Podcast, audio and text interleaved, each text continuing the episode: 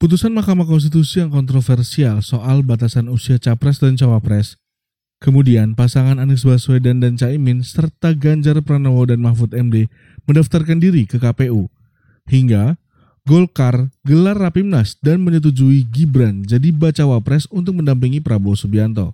Hmm, minggu ini politik semua ya sobat bisnis. Ini dia cuan alias cari tahu informasi sepekan, edisi tanggal 16 hingga 22 Oktober 2023. Cuan. Cari tahu informasi sepekan.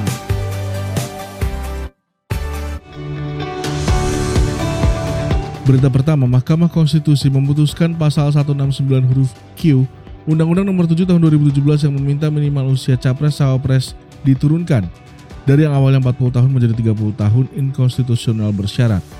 Putusan tersebut merupakan putusan nomor perkara 90 garis miring PUU garis datar 21 garis miring 2023 yang diajukan oleh mahasiswa bernama Almas Sakibiru REA merupakan seorang mahasiswa WNS. MK juga memberikan klausul pengecualian sepanjang capres atau cawapres telah menjabat sebagai penyelenggara negara. Artinya, warga negara yang berada di bawah 40 tahun bisa maju sebagai capres dan cawapres selama memiliki pengalaman sebagai kepala daerah ataupun penyelenggara negara. Adapun mahasiswa UNS dan Partai Solidaritas Indonesia mengajukan uji materi sama-sama mengajukan uji materi ya sobat bisnis terkait batas usia minimal capres dan cawapres. Yang pertama kali diajukan adalah dari Partai Solidaritas Indonesia, kemudian mahasiswa UNS bernama Almas Sakibitu REA kemudian mengajukan untuk yang kedua kalinya. Terdapat perbedaan pokok permohonan uji materi perkara nomor 90 garis miring PUU garis datar 21 garis miring 2023 yang diajukan oleh mahasiswa UNS tersebut dengan yang diajukan oleh PSI. Perkara PSI bernomor 29 garis miring PUU garis datar 21 garis miring 2023 meminta perubahan batas usia capres cawapres dari 40 tahun menjadi 35 tahun terkait pasal 169 huruf Q Undang-Undang Nomor 7 Tahun 2017. Alasannya, pasal aku menciptakan diskriminasi perbedaan umur dalam kesempatan menjadi capres cawapres. Namun permohonan uji materi yang diajukan PSI telah ditolak Hakim Soehartoyo dan M. Guntur Hamzah memiliki dissenting opinion atau berbeda pendapat soal perkara ini. Berbeda dengan yang diajukan oleh sang mahasiswa Al-Masaki Biru, putusan MK menyatakan bahwa terdapat dissenting opinion juga.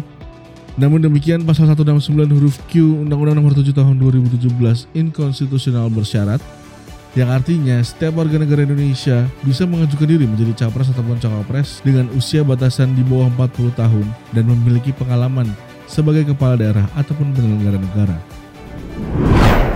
Lanjut berita kedua, bakal calon presiden koalisi perubahan untuk persatuan Anies Baswedan bersama dengan Muhammad Iskandar mendaftarkan diri di KPU Kamis 19 Oktober 2023. Anies Baswedan menyebut pendaftaran dirinya bersama Muhammad Iskandar pada Pilpres 2024 merupakan wujud konsistensi, keteguhan, keselarasan lisan dan perbuatan dalam pidatonya, Anies juga menekankan perihal konsistensi bangsa Indonesia termasuk pemerintahan yang menurutnya masih berombang-ambing. Anies juga bercerita bahwa lika-liku perjalanannya menuju Pilpres 2024 begitu luar biasa, namun Anies menguatkan komitmen untuk menjalani proses ini secara bersama-sama dengan niat baik. Tak hanya Anies Baswedan dan Muhammad Iskandar, bakal calon presiden Ganjar Pranowo dan Mahfud MD juga turut mendaftarkan diri ke KPU di hari yang sama, Kamis 19 Oktober, namun Ganjar dan Mahfud mendaftarkan diri mulai pukul 11 waktu Indonesia Barat. Sebelum menuju kantor KPU di Jakarta Pusat, Ganjar Pranowo dan Mahfud MD beserta simpatisan dan koalisi yang mendukung mereka berkumpul di Tugu Proklamasi Jakarta Pusat. Dalam persiapannya menuju kantor KPU, bakal calon wakil presiden Mahfud MD bercerita soal baju putih yang dikenakannya untuk mendaftar ke KPU hari tersebut. Mahfud mengaku baju yang ia kenakan adalah baju yang sudah disiapkan untuk mendaftarkan ke KPU pada pemilu 2019 lalu namun sayang, baju tersebut gagal digunakan karena namanya tergeser oleh Ma'ruf Amin yang diajukan sebagai cawapres mendampingi Presiden Joko Widodo saat itu. Dalam pidatonya juga, Menko Polhukam itu juga mengingatkan bahwa lokasi tempat deklarasi siang tersebut yaitu Tugu Proklamasi merupakan tempat bersejarah karena Bung Karno dan Bung Hatta atas nama bangsa Indonesia menyatakan proklamasi kemerdekaan Indonesia. Untuk itu, Mahfud MD dan pasangan capresnya Ganjar Pranowo mengajak simpatisan dan seluruh partai pendukung untuk terus berjuang bersama mencapai kesatuan negara RI yang bermartabat.